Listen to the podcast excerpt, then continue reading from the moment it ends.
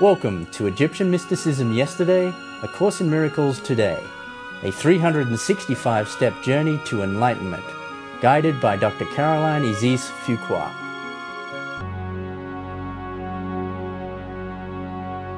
Step 137 Everything in creation is an emanation of God and is therefore an extension of God.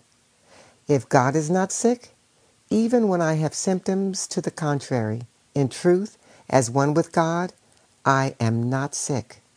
My sickness is a decision designed to prove that I am separate from God, and therefore, in my sickness, unique and special. When I accept the truth of who I am, I am automatically healed. And when I accept the truth about myself, at the same time, I know the truth about everyone.